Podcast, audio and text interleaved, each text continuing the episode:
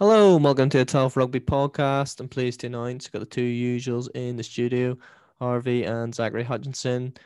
How are you boys? Are you chilly in this chilly little December evening? I'm doing well, mate. Just finished my last exam. I'm free. coming home on Sunday. So, I'm uh I'm acting like I'm free. I'm really not, but um I've kind of taken a week week sabbatical, we'll say, and uh don't know, but yeah, no, it's been good. It's been good. Shout out to Harvey. He was in Wales, and someone thought he was Leary Summit, and he got a few got a few people trying to take photos of him. two people, two people asked me if said that I looked a bit like Leary Summit, and then they were like, "You're Scarlets," and then just end up having some random rugby chat. Which, when you're from England, yeah, England obviously rugby's big here, but you don't just go into Tesco and end up speaking to some random person about rugby. It doesn't happen. It happens about football, so it's weird just having a chat with people about rugby. But um, especially when it's two not being misogynistic in any way, but when it's two like 50 60 year old women who were just loving the fact they were like, yeah, we didn't watch much Autumn Nations Cup. Yeah, we're Scarlets fans and all this stuff. It's quite funny, actually. That's hilarious. That's you gotta so love good. it. So shout out to them if you're listening. But yeah. Did you tell them about the pod? Yeah, no, I didn't. I didn't. Oh, I should have. I should have. I'll be sharing the pod everywhere you go. But we'll start anyway. Will we start with Wales? Wales, Italy, Autumn Nations Cup fairly convincing win. And the big talking point, I guess we'll get more onto it when we chat about our Lions previews, is Toby Faletau is properly back. Put in a mile a match performance. Not sure did he actually get mile a match, but he was in around it anyway. And he was quite outstanding, as was Justin Tipuric. Um, they took a while to break Italy down Wales, but all in all, a nice way for Wales to end. I know it wasn't ideal, the whole Autumn Nations Cup for them, but they still still putting a good performance to finish it up and definitely things to work on ahead of the Six Nations. Definitely, definitely. Nice way to end it, especially after the poor run of form they've had for sure.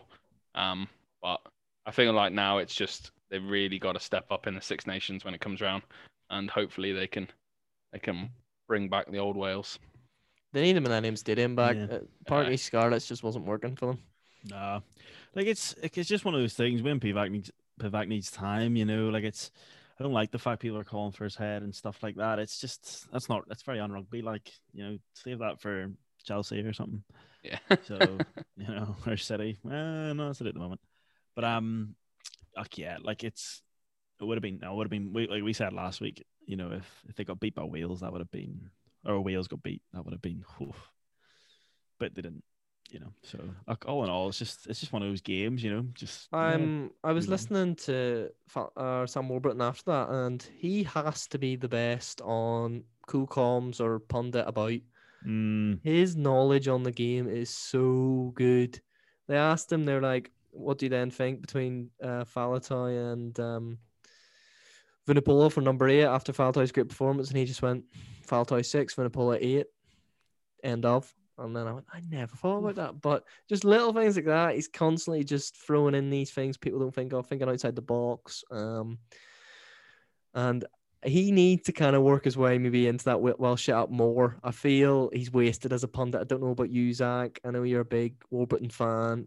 I feel Wales need him more than just a breakdown specialist. They need him in the coaching setup properly, maybe defense coach. I don't know what he specializes in, but he was never renowned for his attacking yeah. anyway. I think yeah, like he definitely he definitely gets a call up. I think. Um, the coaching setup, like he's not, just not every great player is a great coach, but you can totally, tell from you can you tell, can tell them just, the game. He just he's, he's he's just he's rugby in the brain. You know, he knows exactly what's going on. Like I feel I would argue Bryan Habana is another example in the prime. I think he's quite knowledgeable and Dylan Hartley too. But you can you can tell when people are trying too hard. You see it a lot sometimes with some of the BT Sport pundits, especially the rugby players who are injured, who come in who either just don't really care and don't want to be there, or just who are so over exaggerating that you just need a calm, like you know, take a chill pill, mate. I feel um, like from um, that, um, I was gonna say, I feel like from that like charismatic point of view as well, he he kind of fits that mold. Like he looks like a leader. Do you know what I mean? He he looks like someone that you would like to follow, that you would like to take take advice from, for example. Yeah, no, he's just he is. He probably didn't get enough credit he deserves. I think when he was playing. Um, but yeah, I think he's a bright. I could see him kind of moving into the Welsh setup properly and you know, Lions and stuff. And and then I guess the next game um, maybe not frontline game was Fiji. Got a game in the end, destroyed Georgia, Mm, destroyed. and showed signs of what they can do. And I just got to say, it's a real shame that they weren't available for the other three games because I think they would have one upset. Usually get one in three if you've probabilities, and I feel they would have shocked one of those teams in that group, whether that have been Italy, whether that have been Scotland, or whether that have been France. Um, it's a shame because I do think that team's a lot to offer. Big Nemani Nadolo hat trick coming out of Yeah. retirement. They, they, they can shift. It, it's great. It's great to see that they finally got a game. Like we we've been chatting about it for weeks now. It's just it's like as long as Fiji like you want to see them perform. Like you you know stay tuned for our special edition pod chatting about you know Pacific Islands and stuff. You just you want to see the Pacific Islands do well. They just live and breathe rugby. You think Wales do and stuff like that, but like my word, like that's all they do. It's the it's the main sport. So it's good to see them, you know, put a hiding in, even if it only is Georgia you know, the fact that the Fiji haven't been training, haven't been playing for months. You And it's a classic Fiji game, isn't it? Just Yeah. constant scoring, exciting rugby. That's what you want. That's what we wanted them in there for in the first place. Um, they're not going to sit there and have a tight game, and it's just not in not in their culture. And ultimately, I think if we were to integrate them into more, you know, Northern Hemisphere rugby, you, you, it just makes the whole thing exciting. And I think related to what you said, Telf, about upsets, it's these kind of teams that do bring the upsets. So, you know, your Japan, your Fiji, those kind of teams. They're just going to go out there and fight against anyone. And you never know. They could have they could have made England trip potentially later on in the in the stages, and obviously in their group they could have made Italy and some other teams like that trip as well, which would have been good to see. Would have been good to see. But There are yeah. always potential Fiji. I just feel they need more games at the top level because Mm. when the World Cups come around, they do show up. Samoa and Tonga are a different story. I feel a lot of people put the three of them together. Fiji are well ahead of Samoa and Tonga, as Zach said about Yeah. our Pacific Islander chat and our special. We go more, into more detail on that, but I feel Fiji need more games like that did against Georgia and higher because Georgia. It was a shame if you flip it on its head. Like Georgia were showing promising signs, and it's a shame that they got a hammering by the team that they were supposed to get the win over. It's not Mm. good at all. Yeah, I, I think it's it's in terms of Georgia. You know, this has been this has been integral. It's been it's been pivotal. I think they'll look back on it in years to come for their the history of Georgian rugby. The fact that they finally been in a competition with decent Northern Hemisphere sides. Um, I think it'd be and especially like it. You know, they've got they do have Neil Doak and David Humphreys at the helm. You know, it is it is exciting. You know, like the way they've the way David Humphreys turned around Gloucester, you know, and the way he was- was director of rugby for Ulster, like there's it, the future is still bright for Georgia. It's just there's a lot of work to do. That's really it. interesting what happens to them. I know they were only helping out because it was based in England, so I don't know if they're there full time, but they definitely need to be penciled in for a four year cycle around Yeah. the next World Cup. It's No, hard definitely. though. It's hard going out to Georgia. I don't know what it's like over there, but I'm sure they'll enjoy it. A bit more than Belfast anyway. Guess moving on to Ireland and the Aviva Stadium. Um, a fairly convincing win against Scotland. Probably bit of a surprise. surprise slash not surprise. Typical Scotland more than typical Ireland, I think. Um, just don't turn up when it matters. You know, Scotland have been playing well the whole time. Um, very close to beating France. You know, really on the up. You know, we've been chatting for weeks. You know, good foundation being built. Lions, kind of players on like potential, and then just didn't turn up. For me, it was Scotland's discipline was per like it was just per. It was just needless penalties. Like it was just it was it was just so per. I know Jimmy Ritchie was per as well. I know he's another one that wants to put his hand in a lion spot, and you just can't be afford countless amounts of penalties. I know he's trying to get in and over the ball, but some of them were a bit lazy. Some of them you just got to get your hands away. And you know, maybe another ref might have, you know, viewed the breakdown differently. But the fact that you know what that ref's going to do, you know, in the first 20 minutes, even 10 minutes, what the ref is going to be like in terms of the breakdown, you know, before the game because you're studying the ref and how he treats it. Like for me, it's a lack of willingness to adapt to the situation that you're in. And I think that is, if, if I'm Warren Gatland and I'm looking at that, I'm thinking that's not that's not who I want on my team because you could you could analyze a ref for the second test alliance the Lions tour must win game and you know Jamie Ritchie just can't be bothered to adapt and play. Yeah, that doesn't doesn't bode well. Doesn't bode well. That's what Uh, but Duhage, not Duhage Van der Merwe, Duhan Van der Merwe, um, exceptional. he was decent. He was decent. You know, credit where credit's due. Feel sorry for Chunky Dunk, but um, Now, let's chat about the winger there. Uh, Van der Walt was the 10. oh, he- Van der Oh yeah, Van der Van Merwe is the uh, the big man. Van der Sorry. Merwe is the big man out wide. But Van der Walt, yeah, firstly on Van der Walt, he was decent. he he was was- decent. Sorry.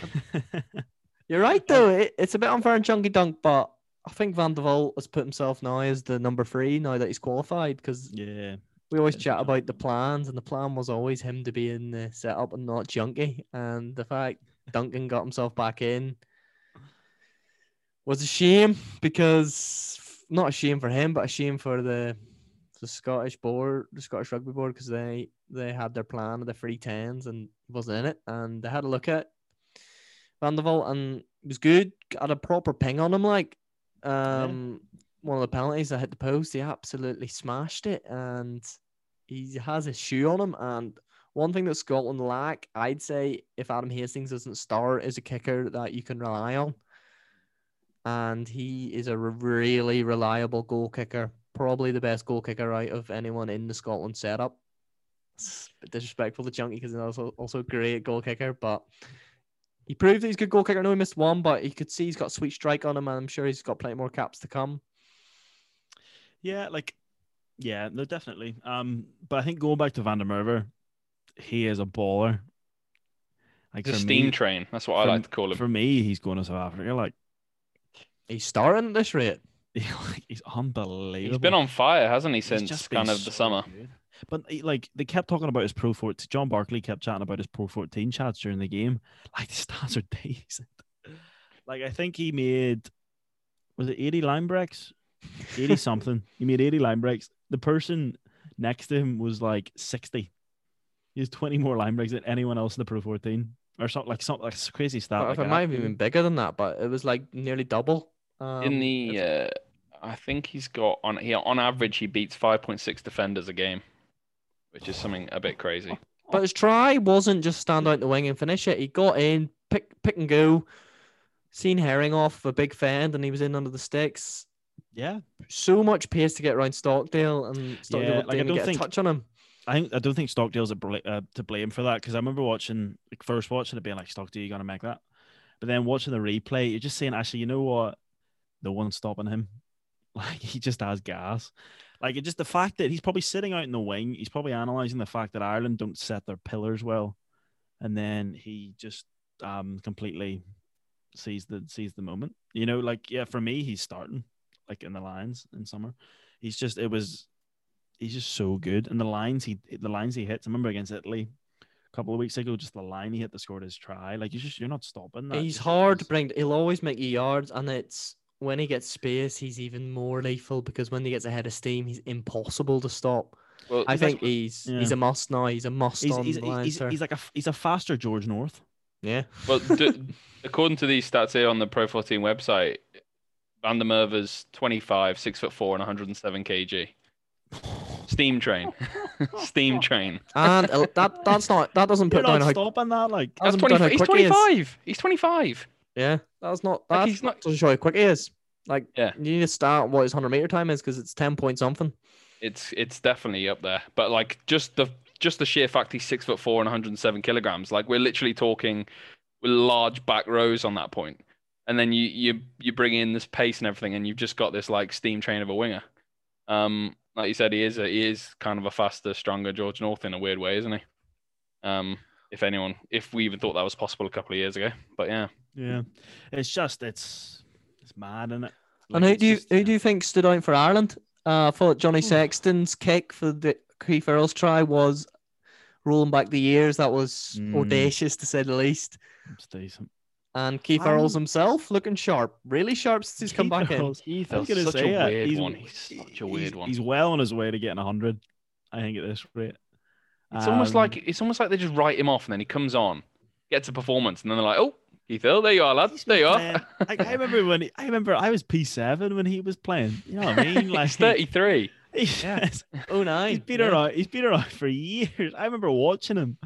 The first ever game with the Crookers to watch um, Ireland v Australia. I'm pretty sure he was on the bench. Like he's just But they say know, he hasn't lost years. any pace since 2009 when he broke on. He hasn't lost any pace. Apparently, he's got quicker in his 30s. He's, He's- he's- sharp. he's he's a finisher. You know, he's just he's a natural born finisher. He did a try he scored in the corner. Um Yeah. in the second half. You know, it was just it was just a natural finisher's try. You know, he's always getting in the corner. He's always gonna sneak in somehow. Um, I thought he stood out well. Peter Manny, like just in terms of the the passion. Just like I just love the passion. that finish nearly from Peter O'Mahony. Uh like he was ripping. But that's what I want. You know, I want them kind of being angry at the ref. It's not like if he's not captain, then who cares? Um like that's what I want. Like he was clearly his foot was in touch, you know, and there's Mm. clearly a mark, and he's still like yapping on about it. I love it. He's another one that you write off, but he always comes back, and he's Yeah. made that seven jersey his kind of, and be hard for Van der Flier Connors to get it off him. Um, Yeah, I think it's it, just it's purely the passion. Like you just you know, Connors might be a better chopper and stuff like that, but you you want the passion. Sometimes you know. don't just need that niche, do you? You feel like Nah, you feel like sometimes you do just need that heart of a lion, don't you? because he's just he's no, he just leads from that position. You know, like it's it's it's beautiful to watch. Just being honest. The negative though with putting Peter Manny seven, I was reading it on Twitter. I was having a good discussion with the front rower uh, at the front rower. If you want to give him a follow, but um, he was saying that Ireland seem to have a problem with bringing their six into the game because when CJ Stander goes from eight to six and Doris goes to eight, you don't see CJ Stander in the game. But the minute CJ Stander starts eight, he's always in the game. He's the best player. So I don't know if it's just a systems thing, but whoever's playing six for Ireland never seems to carry the ball. Um, CJ, when he plays six, you don't see him, but when he plays eight, he's always best playing the pitch. But the problem is, Doris got man the match at eight, so fitting them both in maybe just doesn't work.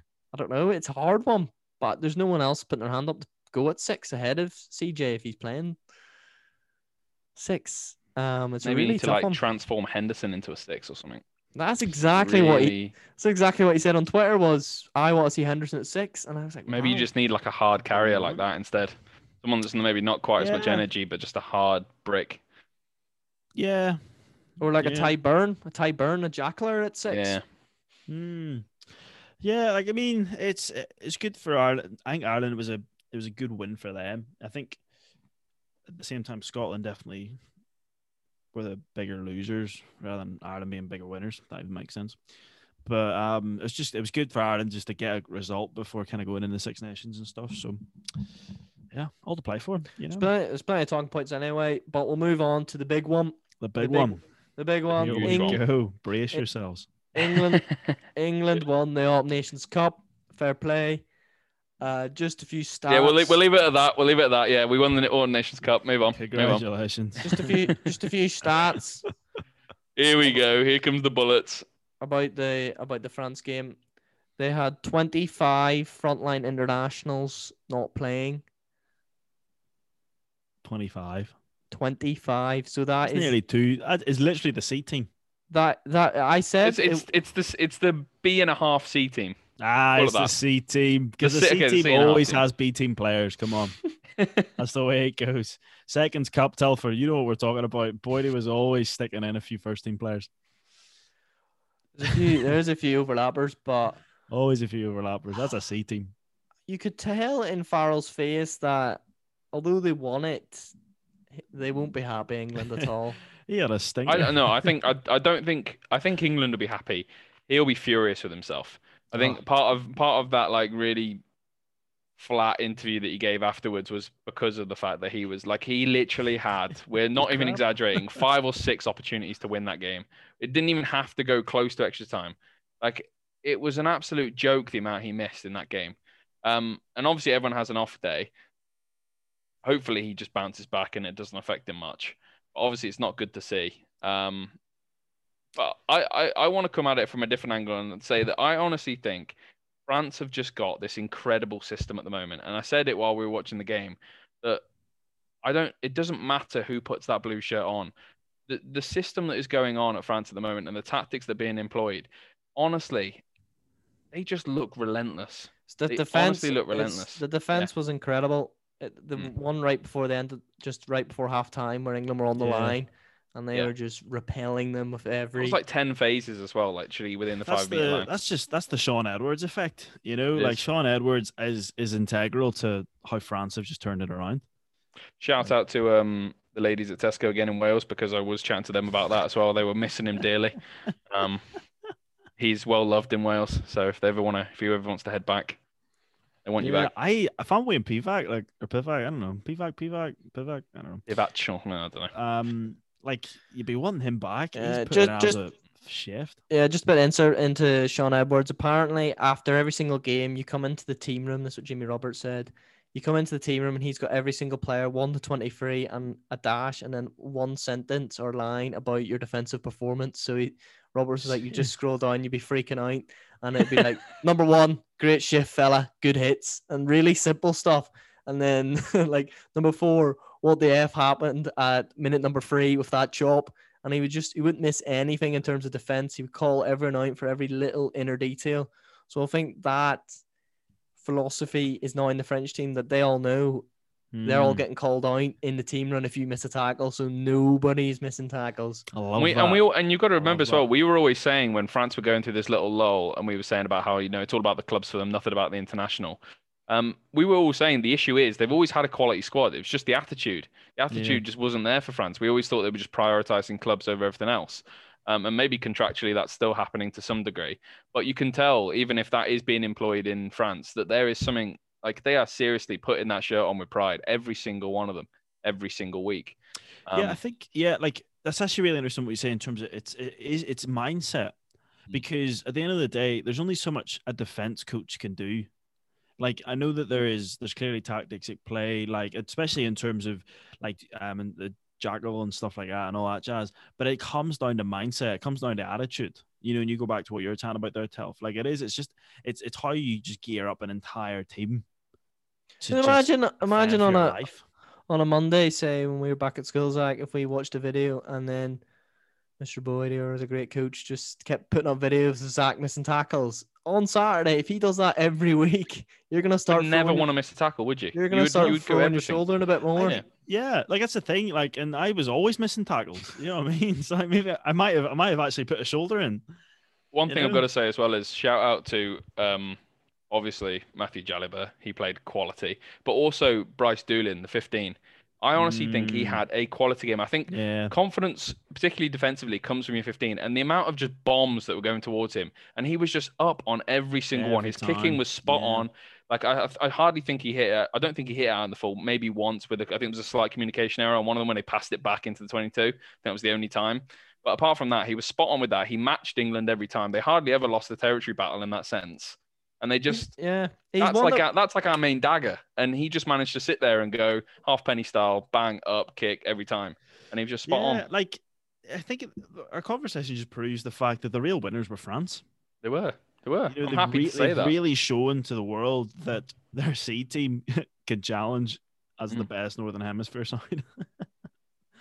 They were. Um, no, no, their their C team would get to quarters easy. That's the thing. C team easy getting out of the World Cup group.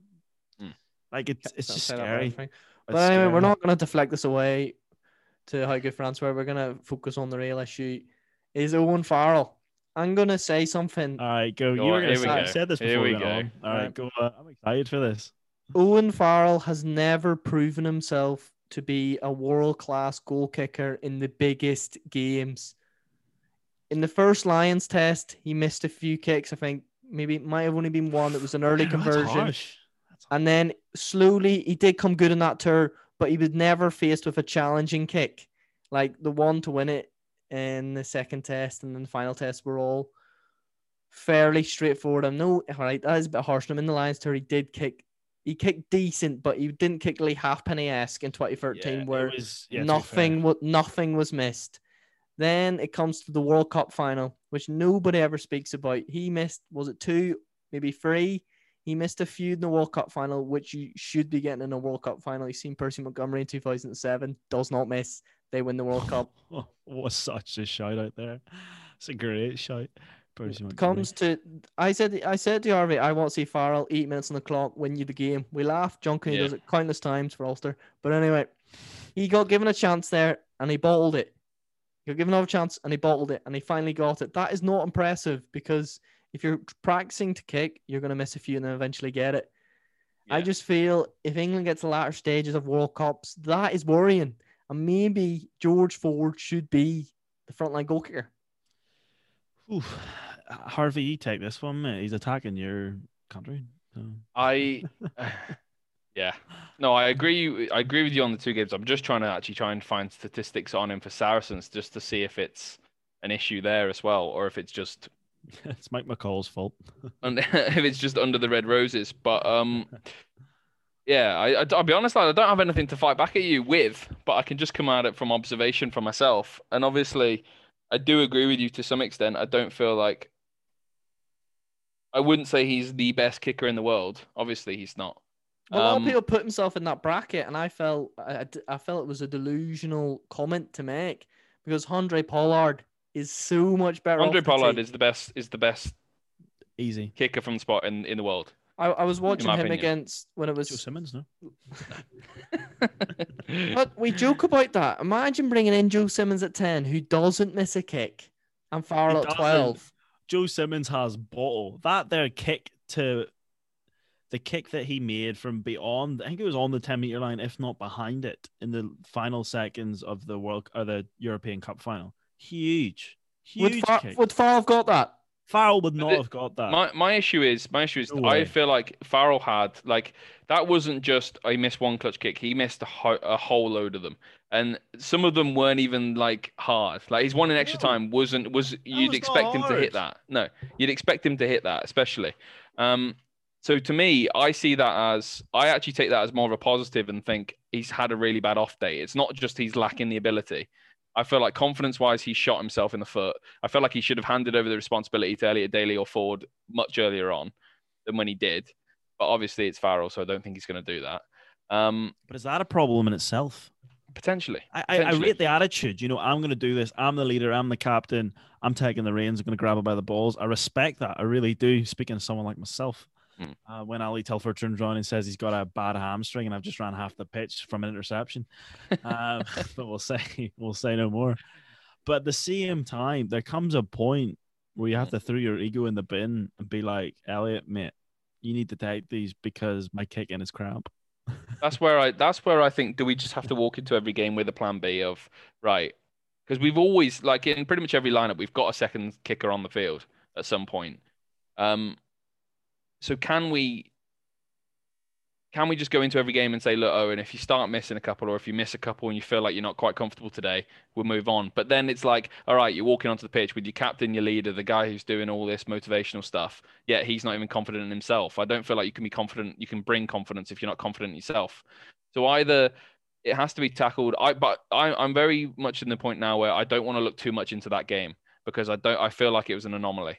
I know he might have missed a couple in the World Cup final, but I'm not going to generalize two performances in his whole career. But he's never had. w- Not many players moments. do. There's there's probably you could probably name ten goal kickers in the last ten years that have had clutch moments like that. I'm saying Dan Carter, Andre Pollard in the World Cup finals, in the biggest, they deliver. And Owen Farrell don't, and he will never. Owen Farrell's had look. Jurgen Klopp missed three finals, and everyone was going to call him a bottle job. He then won his next two, and everyone's now calling him the genius of like he, ne- he ne- then won his you know the next biggest one, and everyone's calling him the genius and like one of the best managers of all time. You can afford to slip up the first couple of times. I feel like if we get to the next World Cup final, for example, and then he does it, I can then start agreeing with you. But oh, yeah, too- it's too late It's an by then. Eh? interesting one. It's an interesting one. He I don't feel like you can. It's it's one of those. It's such a specific scenario. You can't you can't recreate that. You like even in training or anything. You can't. You can do as much practice as you like. You can't recreate that. And I understand you're probably going to think of it as, all right, well, it's just ingrained in him that he can't. Like it's not possible for him. He just doesn't have that ability, that bottle in the final moment. But No, I'll, flip, it- I'll flip it round. If there's anyone that has a winner's mentality, it's Farrell. In terms of Mm, working definitely. hard, trying to put things right. If anyone was going to turn it around and kick well in the final, it would be Farrell. But I just haven't seen it yet, and he's nearly 30. But we were only drawing even, on two even a occasions. drop, even a drop kick. I've never seen him in a pocket to win a game, and I, it wouldn't it wouldn't be like a Nogara. Yeah, but people don't drop kick anymore. Just doesn't happen. Not in the game anymore. Like we were looking at France to do it, and they just never did it. No, Like, they were just getting doesn't ready. They were just that was for me that bit in the game showed why it was a C team. They just lacked the bottle. They just yeah, it was yeah. And there was, not- and the, the the penalty they gave away at the end was just stupid. Like, why are you, la- Yeah, it why are you jackling at that point? Like, you're yeah, an idiot. was- that What was you doing? silly. That was silly. That was that was an experience, but, But yeah, I with- think you're right, with- Telf. with the French ten, then, um, they're wanting Jalibert in. I know Toulouse tonight are playing Ntamack at twelve. Do you think? Yeah, I saw that. Do you think that's they are trying to now fit in a ten and a twelve in terms of maybe a better goal kicker? Because Jalibert off the tee was incredible. Yeah, like potentially, yeah. Like I think you know we'll we'll save it, I guess, for when our Lions podcast comes out. But then there's more of this this conversation. I think very much goes into the Lions, um, in terms of who's going to be kicking and stuff like that. But yeah, probably like at the end of the day, Owen Farrell is a fantastic player. He's a fantastic twelve.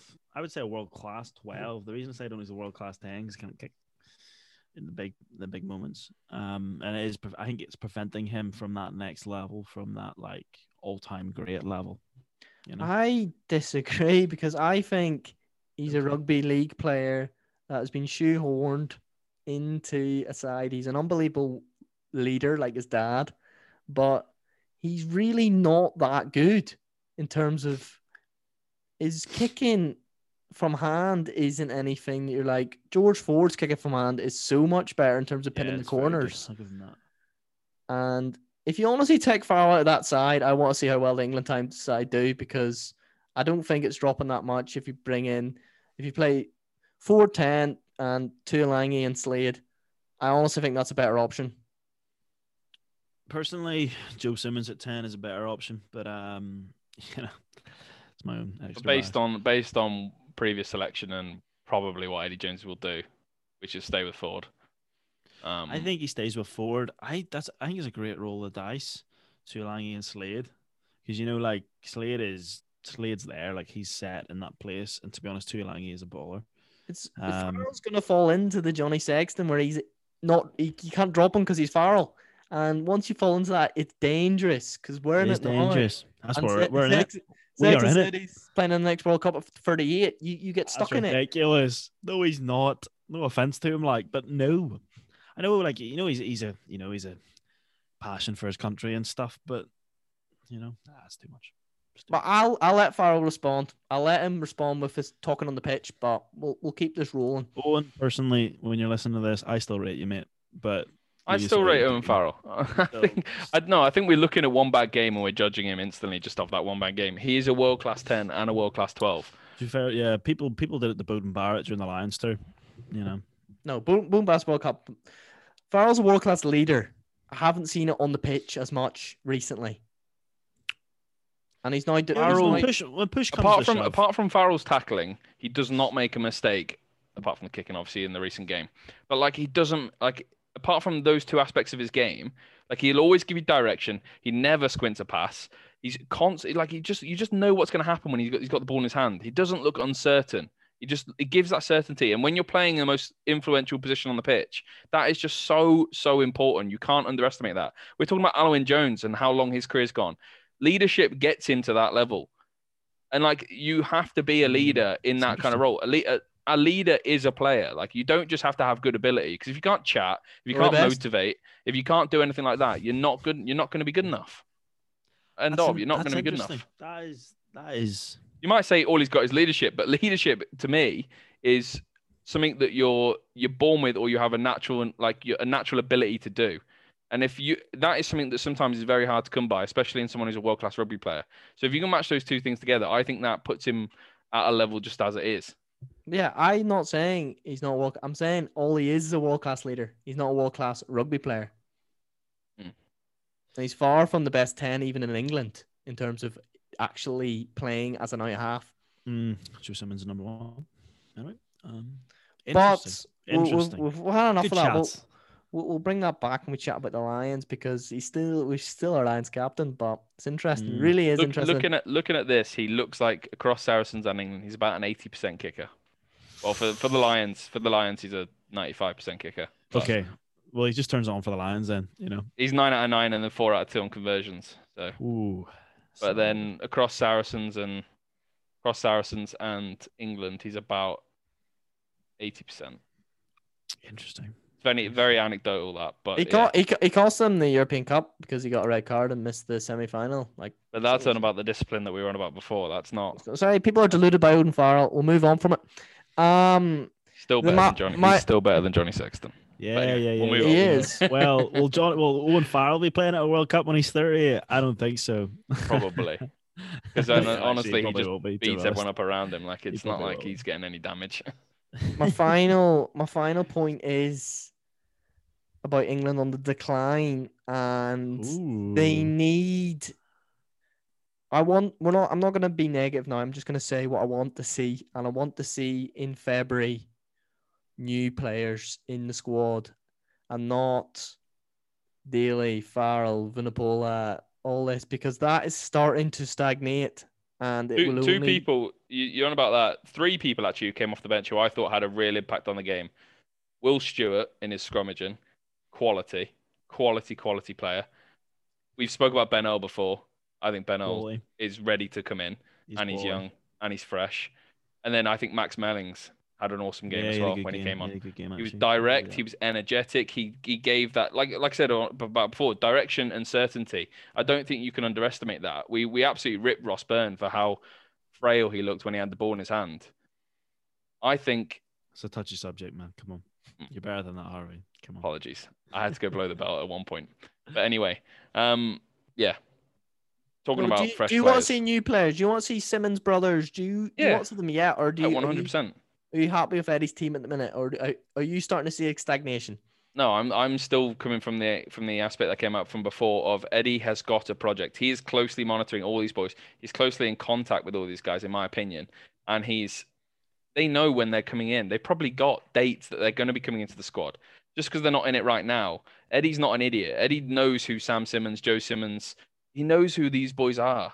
Like he, they will be in the squad 100% at some point within the next 12 months. But you've just got to give them time. You can't just chuck them in because they're right, because ultimately they've got to push whoever's in front of them out of the way. That's how I always see it. The reason why you get these players coming back who are older is because no one's pushed them out of the way. We always say that. Um, and I feel like he's just waiting for them to push the person in front of them out of the way. Once that happens, you'll start to see them. It's it's 2021, um, in a few weeks, and the World Cup's 2023. So it will be this calendar year. We'll start to see it, and I'm excited to see it because England, in terms of talent, have every every ability to go all the way in the World Cup. and I'll be really interested to see this. But as you said, Harvey, I'm annoyed because I know Eddie probably does have a plan, and It's a system as well. Like the, you, you got to realize that just chucking in 15 new players isn't always gonna. Like it's like we said about the whole France team. It's a system. It's just a system, and and they will come in when it's ready for them, when it's And ready. I know, and just finally finish on the Nations Cup, France, fair play. You've you've grew the depth. Yeah. You've grew the depth, and you need Shout depth to to the win boys. things. Fair play out to to. Shawnee. And overall, All Nations Cup's done, or as other people call it, the Amazon Prime Super Cup. Um, I like and yeah, I'm in, I'm glad we had extra time. I'm glad we had a finale. Really exciting game, and it was a lovely way to finish it. Shame we didn't have penalties. Yeah. it is a shame. Just wanted it so bad. I was just thinking Cardiff Blue, Leicester Tigers throwback. I was so ready. I could just Oh, see in my mind like so- 10-10 Genji stepping up. Oh, would have been Yeah. sick. It would be so funny. Yeah. Uh, But like, you know what, All Nations Cup, it was good. I think it was appropriate just in the year that we've had to just have some international rugby. And it was a high standard, you know, without a doubt.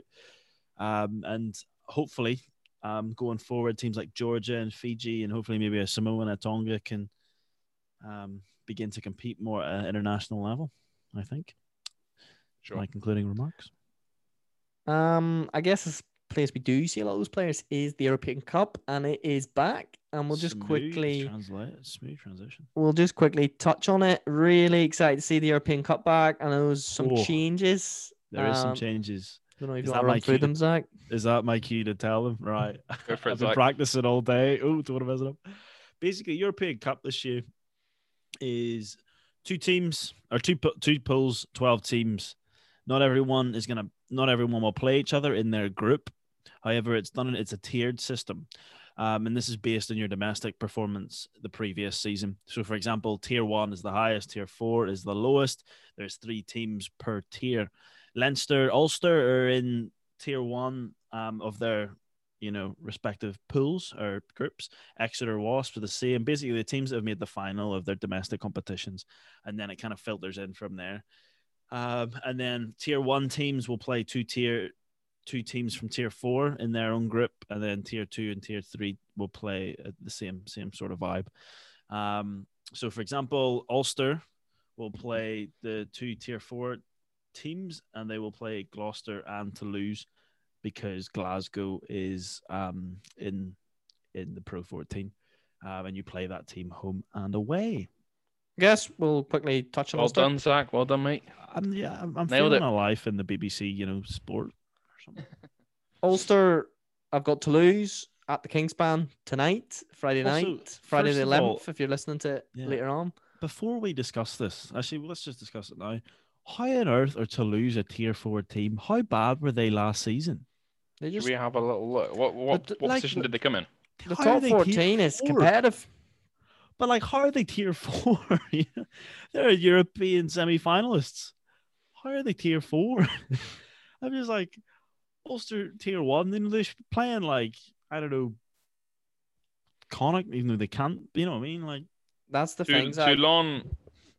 We on Toulouse. Sorry, Yeah. aye, Toulouse. Toulouse came eighth or seventh.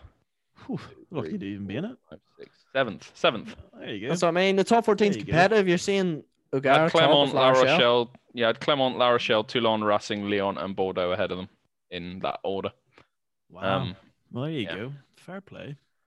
But that, that it's a great tournament because it doesn't really matter all that because everyone in it's decent. Yeah. Even Treviso and stuff are decent and true. will put a spanner in the works. It's true. I'm, Forget- I'm yeah. I'm For looking forward to me- From an Ulster fans perspective, Gloucester and Toulouse, I'll take three out of four wins, and I think that'll be enough to go through. should be enough. Yeah. Which means tonight is it's all on the line in the first game because there's only that you only play you only play a few games. games, so isn't it? Yeah. it's only four games. So like tonight, if you lose at home in your first game, it's over.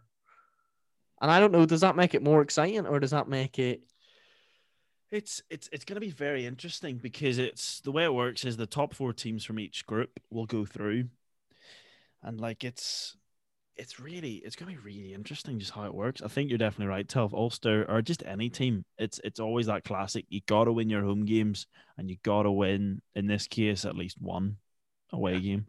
Usually it's you know it's two away games if it's, it's if it's what the usual format is. So yeah, Ulster have to win. got to pick up bonus points? game. And I think you'll find is as well, if say take Ulster for example, if they lose this game, or you might not see it of Ulster, but maybe more the Premiership and the top fourteen sides, if they lose the first game or the second game, they'll start putting out second string sides, Yeah. which will then mean in terms of fixtures, you might get lucky. Say if you've got a Racing or someone at the last game away and they're putting out second string side when usually you go over there and lose. So a lot of it, I feel the latter after the first two rounds, you'll know you'll know basically who's going through already because I think it's gonna gonna be- open up. Uh, but also on a, coming out of that from a from I guess another way as well is though it's going to be extremely interesting because there's going to be a lot of games happening in your pool that you have absolutely no control over. That are just like like Racing could be neck and neck with Ulster the whole way, but you're never going to even look at each other, and you're never even playing the same fair point. teams. So like you could be fighting each other, and it's just going to be an outscoring match between say Racing and Clermont versus Ulster versus Gloucester Is that and more it's just going to be rugby? who can. I think it is. I think there's going to Yeah. be way more permutations involved because it's not just a case of So oh, say say you go get a win against Racing, that instantly just knocks them down a few pegs, and then you've instantly got this cushion against you, haven't you? But you're going to have to go out there, and I think you're going to have to win more than just your home games because I think there's going to be so many points involved in some of these teams. Like you think about the teams in your in Pool B, you three teams go through. You've got Exeter, Lyon, Ulster, Bristol, Munster, and Racing just in the top in tier one and tier two in your in your pool, who all of them could go and get like 10. I don't think 14 points or so is going to do enough. I think it's going to be very high scoring, and I think you're going to need. Oh, you're you're going to need need a serious three, amount of points. You're gonna need 15, I'd say, to go through. I think you're going to need gonna yeah. be. It's gonna be But, and a losing bonus point away. Yeah, it's gonna be fascinating. I think you need at least 16, 17 points. Like it's 12 teams going for four places. It's gonna be. I'm excited. It's it's gonna be different. You're going to be you know- hoping on a Connacht to be knocking Bristol or something. Just Oh yeah. You're going to be hoping on something like it's that. so, I feel like you're supporting so many other teams and stuff. Yeah. And it's just. It's like I- I'm I'm I'm really looking forward to it. I'm really Weird. It's weird. We've got um, Up Nations Cup. We've got the new format. It's all just different and It it's is. exciting. Every and cloud has a silver lining, they say, don't they? That's so it. Definitely. I guess we don't. We probably don't have time to go through every single game, but we'll we'll just do the tie of the round, which is let me think about it. Yep, Toulouse Ulster tonight is tie of the round at the Ulster's Kingspan. tie of every uh, round. At the John Kingspan. Cooney. Oh, here we go. What's your I'm like- predictions? Ulster win. Um, you gotta be, you gotta come out of the block strong. Um, the Toulouse side looks unreal. It looks so good, but I live in hope. Ulster at the Kingspan don't lose.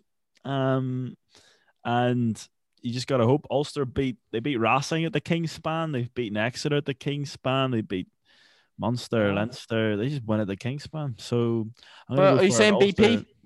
I'm gonna say bonus point win I'm saying bonus point win as well. of the boys. You need a bonus point win. You have to. James Hume is going to have an absolute, like, unreal match performance tonight. Michael Lowry is going to tell Andy Farrell that he is Ireland's 15. Um, it's all going to happen. Jack Stock, Jacob Stockdale's going to have the game of his life. Stuart McCloskey's just going to be knocking boys over. Um, Tom O'Toole coming off the bench. Oh, I'm, I'm, I'm, I'm excited. I think uh, I think Ulster are going to win. I don't actually think it's going to be a bonus point though. Oh, But I do think you're gonna win. I do think you're gonna win. Oh, But yeah, 500 fans at the Kingspan too. Don't underestimate. you've been high scoring. Like looking at last the last six of Ulster, knocking boys over ever since the Cardiff game a couple months a month ago or There's so. there's no real. There's no. I'd say Leinster away to Montpellier will be an interesting one to keep tabs on because if Leinster lose the first game away to Montpellier, which could easily happen because it's in France, opens things up. Uh, who've Exeter got? Because it'd be nice to see them not get off Hey, to good well. start. I I'm wanna just see looking. No, I'm Exeter just Ulster going through. That's what I want. I'm just thinking about the sides that are actually you know up there. really going to push gonna- it. Exeter have got Glasgow at home on Sunday.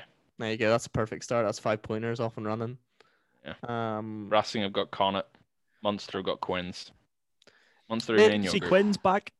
I feel I feel this it's like Toulon, Se- Se- seal away Toulon. It's all pretty predictable the first round.